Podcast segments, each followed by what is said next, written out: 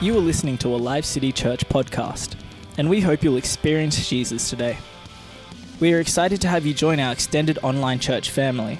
If you would like further information or wish to access more content, please connect with us on our Live City Church Facebook page or visit us at livecitychurch.com.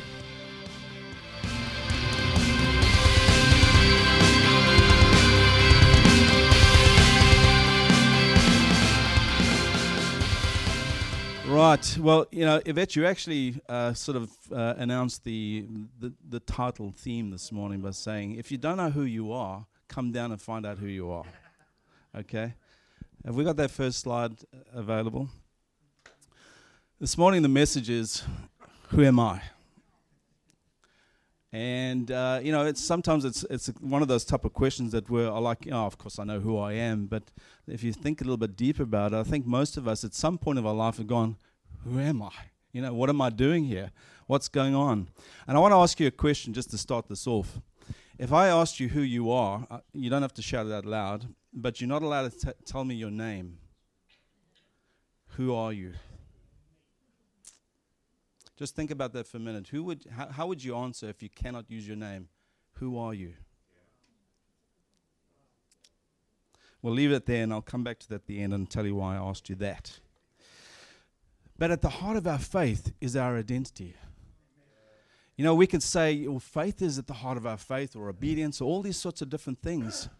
But essentially, when you start to believe in something, your identity becomes your foundation and you start to build an identity of who you really are. And so that, that identity becomes a central part of, of your, your future you know, journey in Christ. It, it not only is it your own future, where you're heading, and, but, but also the people that you meet. It affects them, the people that you influence. If your identity is starting to crack or you're not too sure what your identity is, you are walking a journey that, you, that, that is not as strong as it could be, and you're not affecting people as well as you should be. For instance, if somebody comes to me, and I've had this many times before, you're just sharing personally, you know, I'm, I'm losing faith or I'm having doubts about faith. What it tells me is when somebody says that is they're no longer sure who they are. This morning, if you could open your Bibles, we're going to read from John 15. This is my favorite verse in the Bible. I love it, and I'm so happy that I can preach on it this morning. While you're finding it, um, it's basically, um, in a nutshell, about our relationship with God using the metaphor of grapevines and vines and grapes and, and fruit. Um, and, and we're primarily talking about spiritual adoption this morning, about being adopted into the vine itself. When he talks about in the scripture, when he talks about fruit, he's actually talking about the fruit of the Spirit. Uh, the grapes are, are the fruit of the Spirit love, joy, peace, patience, kindness, goodness, gentleness, and self control. Let's read together. I am going to be jumping around, so I'm starting on f- uh, verse 15, um, 1, and then we're going to jump to 8 and then 15. I am the true vine, and my Father is the gardener. He cuts off every branch in me that bears no fruit, while every branch that does bear fruit he prunes, so that it will be even more fruitful. Just notice he says at the beginning that I'm the true vine. If he's saying he's the true vine, it actually means that there are going to be lots of false vines around. You are already clean because of the word I've spoken to you. Remain in me as I always also will remain in you.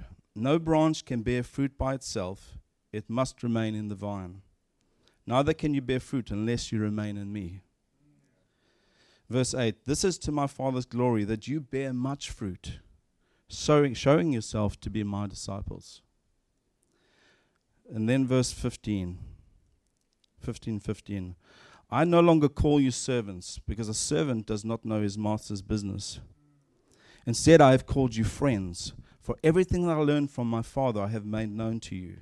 You did not choose me, but I chose you and appointed you so that you might go and bear fruit, fruit that will last, and so that whatever you ask in my name, the Father will give you. This is my command love each other. What if I said to you that at some point in your life, and maybe there's some people here right now that were once orphans.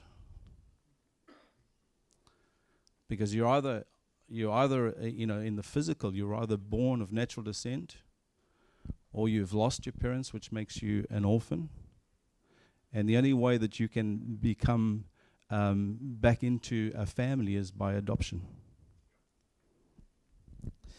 this verse itself uh, is described or, or, put into, into context by another verse by the Apostle Paul in uh, Romans, where he actually talks about the grafting of uh, the grafting of the Gentiles into the vine. And basically, what he's saying there is that we, we as orphans, were once orphans, and he calls us wild olive shoots. We were the bramble bush. We were the rubbish and we had, and, and there was God's chosen church, the, the Israelites, the Jews. But we were the outcasts. But what actually happened is, after the death of Jesus Christ, the Jews decided that to reject Christ. And so their branches were broken off the original vine, leaving space to include somebody else. And that's what grace is, where grace has turned and said, I'm going to invite the bramble bush to come in. There's another great, uh, I, I, don't know where it is, and I paraphrase, but it's basically uh, the same sort of concept where it talks about a great ruler who wants to give a great party. And so he invites all of his family and his friends, all of all the, the known people to them. But for some reason, their invites are rejected. And they say, No, I'm too busy, or I've got to go and look after this oxen, or I've got to go and sort something out with this donkey, or whatever it is. And they reject the invite. So the servants come in and tell the master, and the, ma- and the master is like, What? I've prepared this great feast. It can't go to waste.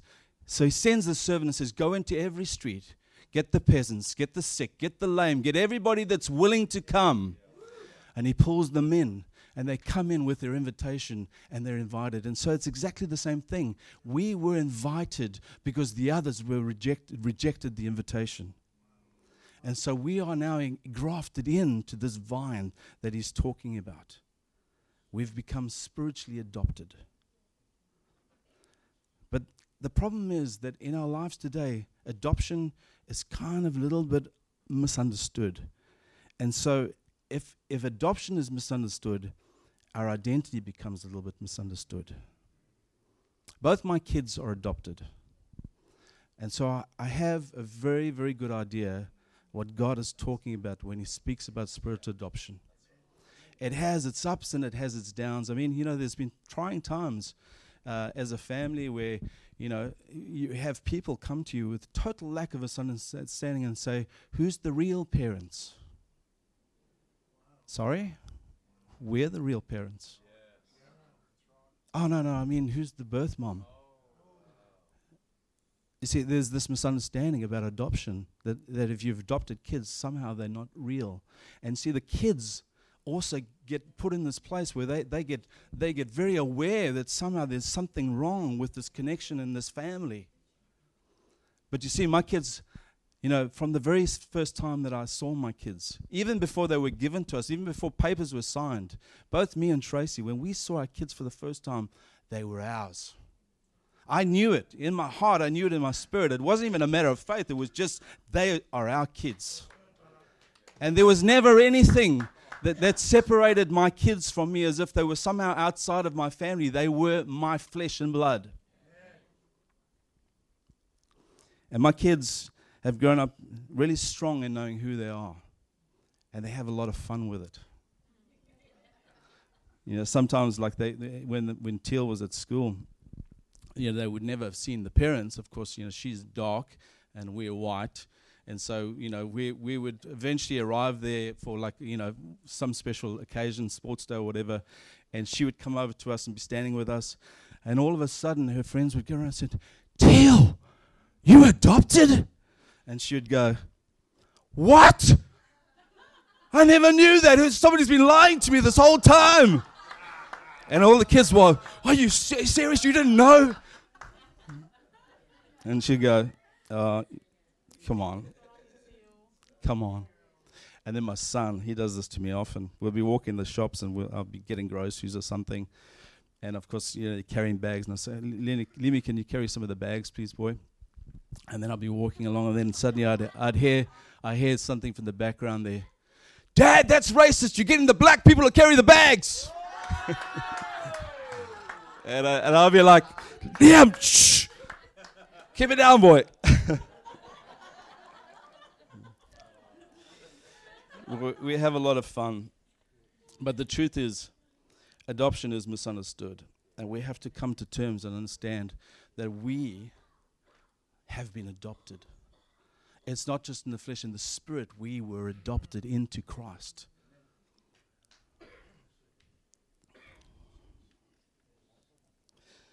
And see, you know, adoption's, uh, you know, normally about a, a, legal document where, where one parent signs over the kids to the others. But really, it's actually the same as any normal natural birth family. It's about love and belonging. The point I want to make is this that my kids know they are, are, are my children, not because of a legal piece of paper. They know because they're loved.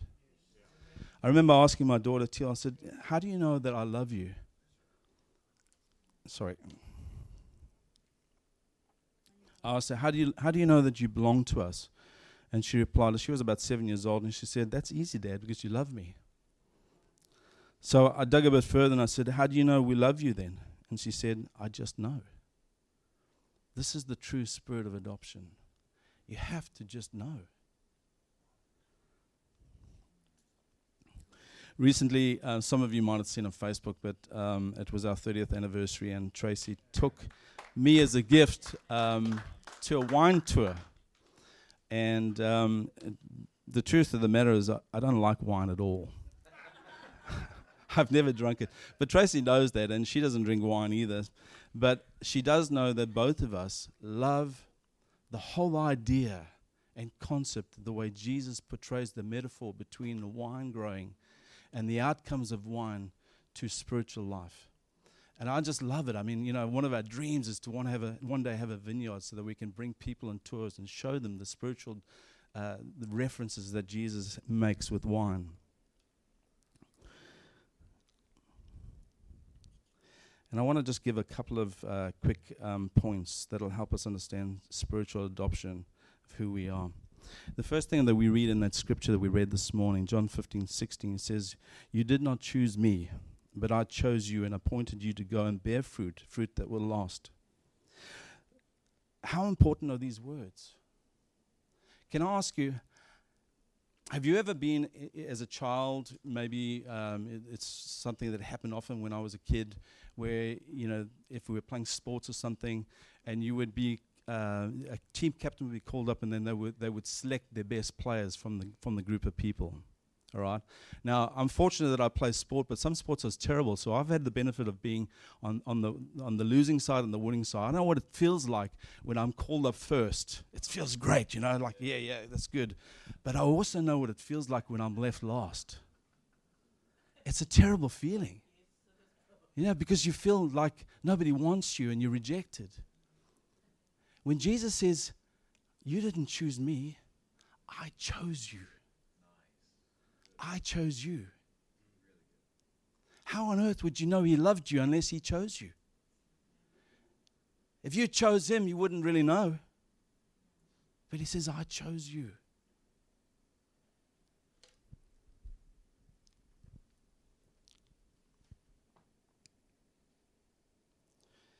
Our children, we chose them when we saw them, we didn't expect anything from them. There was nothing that they had to do to make it themselves acceptable to us. We fell in love with them just there and then. And Jesus falls in love with you. Jesus knew you before you were even born, and He chose you before you were even born. He didn't care what the outcome was, He chose you. And He required and wanted you to live in Him, as the scripture says, abide in me. I've, I've chosen you so that you may live with me. Yes, there was a legal contract signed. In spiritual adoption, there is one. It's called the blood of Christ. But I want you to get this. We are set apart as true children of God not because He died on the cross for us, but because of the o- overwhelming reason why He did so His love for us. That's what true spiritual adoption is.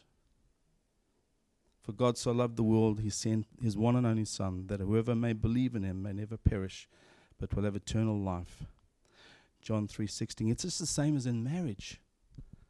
You know, if you've been married, you'll know that if you when you fall in love and you you you you marry your wife or you marry your husband, you become one. You begin to think the same. The amount of times uh, you know, we're just talking and and I'm just going to say something and my wife says exactly the same thing. Oh, okay. because we think as one. We raise our kids to one. We have the same. We are in unity in everything. When Jesus says the two shall join together and become one, it's true. And it's the same as spiritual adoption. When you become grafted into Christ, you become one. You start thinking like Christ. You have a spiritual mind like Christ. And the old is passed away. The old bramble bush thinking, the rebellious thoughts are gone. Because now you're grafted in to the one holy vine.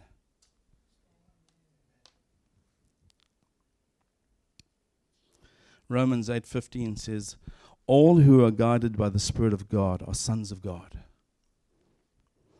For what you received was not the spirit of slavery to bring you back into fear. You're no longer that bramble bush, but you received the spirit of adoption enabling you to cry out, Abba, Father! Daddy! That's how we cry out. Before we didn't have a daddy, a spiritual daddy, but now we can cry, Abba, Father.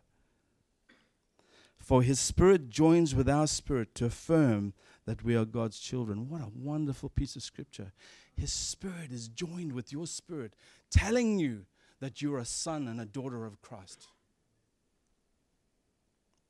And since we are his children, we are also his heirs.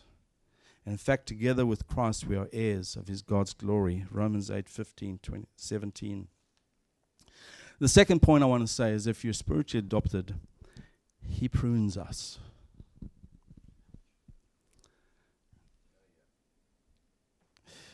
Something that we learned in the course um, was that pruning takes place straight after the harvest.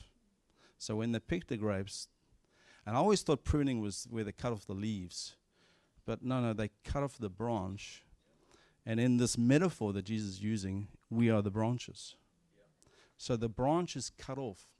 And the reason why they do that I- I- with grapes is because if they allowed the old branch to stay, it's just like people. When you're young, you can do so much more, right? But when you get a bit older, you can't do it as well as you used to. So an old branch that's already produced uh, grapes is not going to be able to produce the same quality grape as it was when it was younger. So it cuts it off. They cut it off and a brand new shoot is grown. That's why we have to be renewed daily. If we want good, good fruit, we have to be constantly renewed, constantly allowing the pruning of God in our lives. But nobody likes to be pruned, right? because it's hard to be cut. And it's hard to take away what you're used to. I like the old one. The old one was good. You know, we had that good wine, we had that good stuff. But God puts you through trials and uh, testings because He knows the next result is it's not going to be as good. And He wants the best for you. He wants you to produce great fruit. He wants you to come out glorified with Him.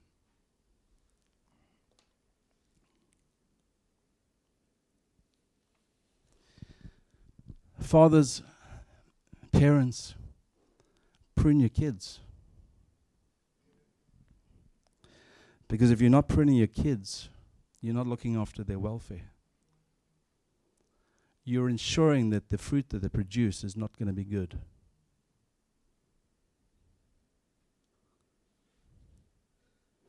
If your kids can't respect you now, how on earth will they ever respect God in heaven?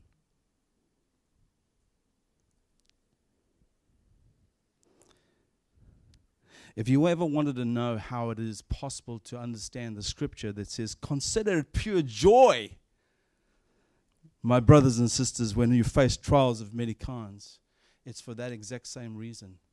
Because when you accept it as joy, it's because you know that God is doing something good for you in your life. And you know that God is coming and preparing something for you. And when, you, when you're in the hard place, you're saying, God, you are going to produce something amazing in my life. It's a total shift uh, of, of, the, of, your, of your mind. Rather than standing there and saying, This is too hard for me to bear, I'm going to duck out. Take it.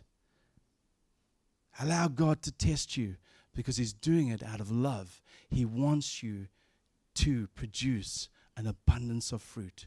He wants you to produce quality fruit. He wants you to come out of the other end. You know, this is one thing that I do know as, as we've taught my kids. My kids never like to be taught disciplined. Nobody likes to be disciplined. But I'll tell you something now that my kids come back to me so often and say, Dad, Mom, thank you so much for raising me the way you have. And if you don't do that, you will never hear those words. If you don't take the time, because it's hard disciplining your kids, because the last thing you want to do is hurt your kids because you love them. And so you, you walk away from it and you allow them to be rebellious. But they'll never come back. They'll be gone. They'll never enter into the faith that you hoped and prayed for because they'll be gone. They'll never come back and say, Thank you. Thank you so much. It's the way of God. Prune your kids. Kids, respect your parents.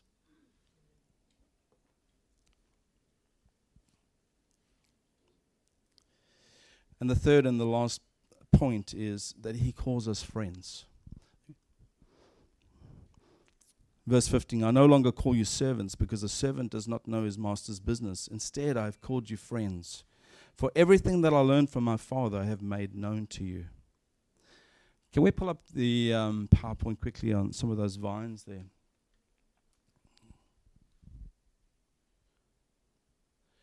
I just want to show you something here. This over here is a really old vine. Okay, this is uh, this is the way, and this is also an old vine. This is the way they used to grow vineyards back in Jesus' day, and some of the older ones like that. Um, and can we have a look at the other one quickly? And this is the modern way of doing things, all right? And there's uh, just some amazing, interesting things about uh, this over here is called the vine, the vine trunk. This is wh- what we would say is Jesus. these two things over here, the bigger pieces, are called arms, and this is called a cordon. And above the above the, um, the arms is what we call the head. So when you look at it, even the shape of the vineyard is, is Christ on the cross. And, and the branches, which is us, where the fruit comes from, comes off the arms of Christ. Something, something that uh, th- the way, w- the way, um, if we just go back to the old, the old one, they've changed the way they do things now where they, where they have uh, the let me say it this way. The old one used to have very short trunks. They used to grow them a lot lower to the ground and very long cordons. That's the way they used to do them just because they didn't have the idea or the technology of doing things. But this way had problems. The problem with this way is that some of the fruit would hang very low to the ground. And as it hung low to the ground if there was a lot of moisture a lot of rain and stuff they got spoiled. They, they, got, they got mildew in, they got fungi and all that sort of stuff. And also, the problem with growing long cordons is that the fruit at the end would not be of good quality. And the reason for that is because the fruit that is closest to the vine trunk is the greatest abundance and the greatest quality because it receives all the nutrients straight from the trunk. And so, if we can go back to the new one, so what they've actually done is they've made the trunks higher so the grapes don't touch the ground, and they've reduced the size of the cordons, ensuring that they have a full quality crop. And of course, that also reduces the space that the cordons so they can grow more quality crops in grapes. So, just two things about that. The first one is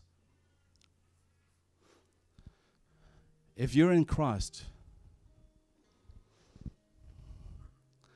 but you allow your fruit to hang close to the world, in other words, part of you is always seeking after the world, it will be damaged fruit.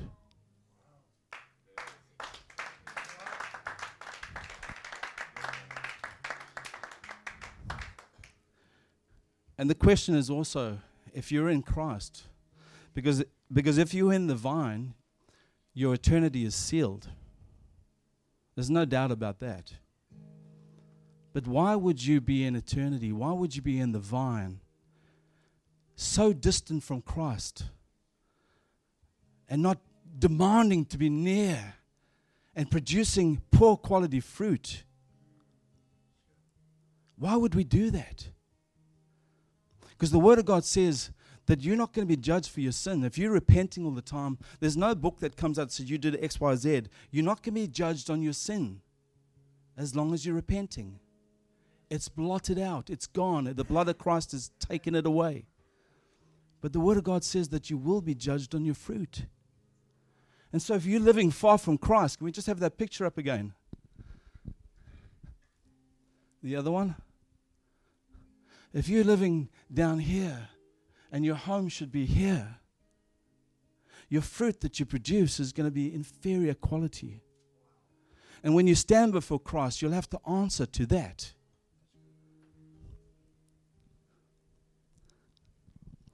People of God, you're in the vine.